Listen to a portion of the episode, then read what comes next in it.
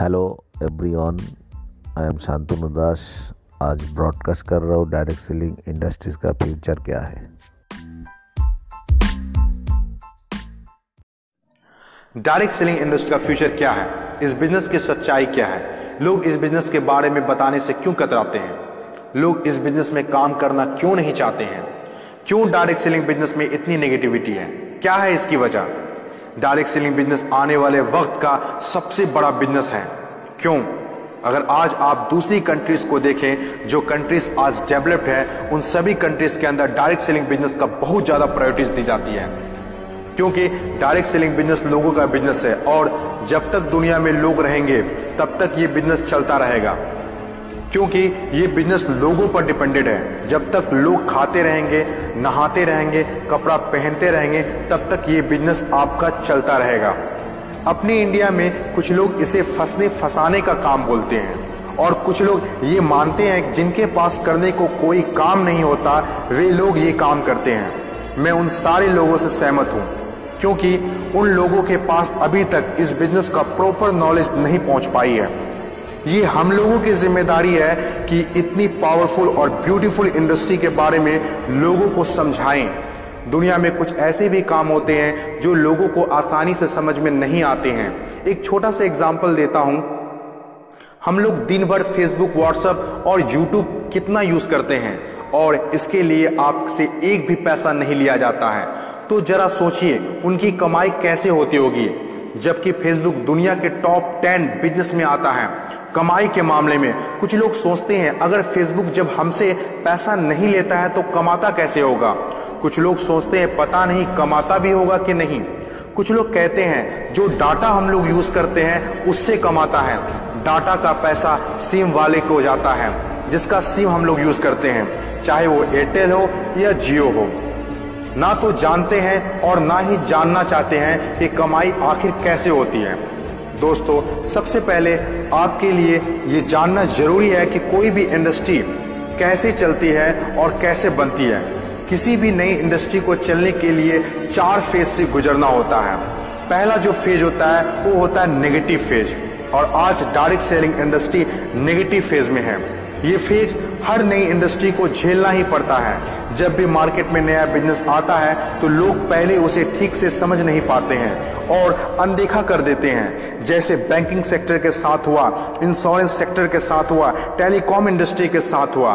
पहले ना तो लोग बैंक में पैसा जमा करते थे और ना ही इंश्योरेंस लेते थे, क्योंकि इंडस्ट्री नई थी। लोग डरते थे, किसी पर भरोसा नहीं था। लेकिन आज देखिए, यही इंडस्ट्री है जिसके बिना किसी राज्यों की कल्पना करना असंभव है।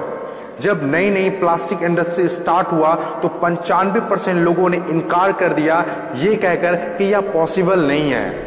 लेकिन उस वक्त भी पाँच परसेंट लोगों को विश्वास था, और आज वही पाँच परसेंट लोग दुनिया में आगे हैं। आज हर चीज़ प्लास्टिक का है। जग हो या बाल्टी, कुर्सी हो या टेबल, खिलौना हो या फ्रेम, यहाँ तक कि डोर भी अब प्लास्टिक के हैं, जो आज से 20 साल पहले किसी ने सोचा भी नहीं था। आज direct selling business negative phase में है, इसीलिए इतनी सारी नेगेटिविटी है।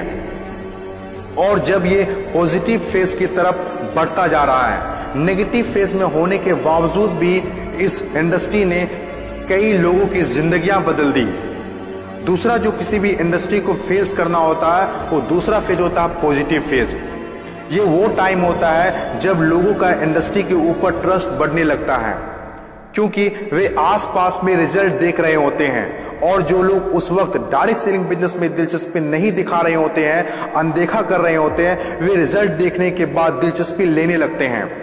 और आपका काफिला और बढ़ने लगता है रिज़ल्ट और बढ़ने लगता है, दिलचस्पी और भी लोगों में बढ़ने लगती है। जैसे बैंकिंग इंडस्ट्री और इंश्योरेंस इंडस्ट्री के साथ हुआ था। बैंक का वैल्यू बैंकिंग इंडस्ट्री का वैल्यू तब पता चला होगा लोगों को जब किसी का पैसा घर में सुरक्षित नहीं रहा होगा। इंश्योरेंस के वैल्यू तब लोगों को पता चला होगा जब किसी के एक्सीडेंट होने के बाद उसके घर वाले को पैसा मिला होगा। तीसरी जो किसी भी इंडस्ट्री का फ़ेज़ होता है, वो होता है ग्रोथ फ़ेज़ जब एक बार लोगों को इंडस्ट्री पर भरोसा होने लगता है तो उनकी ग्रोथ बहुत तेज़ी से होने लगती है, क्योंकि ऐसे फ़ेज़ में लोगों को ज़्यादा समझाने की ज़रूरत नहीं होती है। और जब तक कोई कंपनी ग्रोथ फ़ेज़ में नहीं आती है, तब तक लोग उसके साथ जुड़ना पसंद नहीं करते हैं। और जैसे कंपनी ग्रोथ फ़ेज़ में एंटर करती है तो लोग उसके साथ ऑटोमेटिक जुड़ना और काम करना स्टार्ट कर देते हैं। चौथी और आखिरी फ़ेज़, हर इंडस्ट्री को इससे गुजरना ही होता है।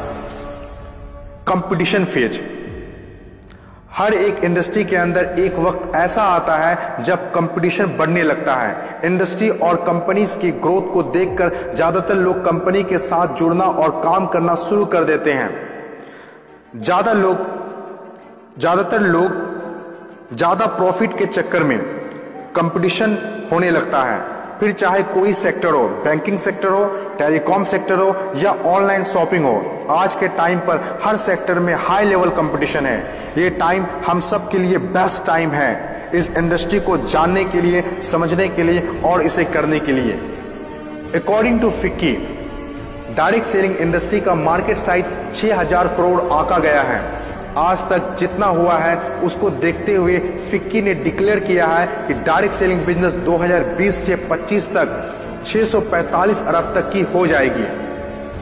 आपको इस बात को जानना बहुत ज़रूरी है कि अमेरिका, ऑस्ट्रेलिया, चीन, जापान, कोरिया और सिंगापुर जैसे बहुत बड़ी बड़ी डेवलप कंट्रीज़ ने डायरेक्ट सेलिंग बिज़नेस को बहुत हद तक अपना लिया है और वहाँ के सिटीजन भी बहुत जागरूक हैं।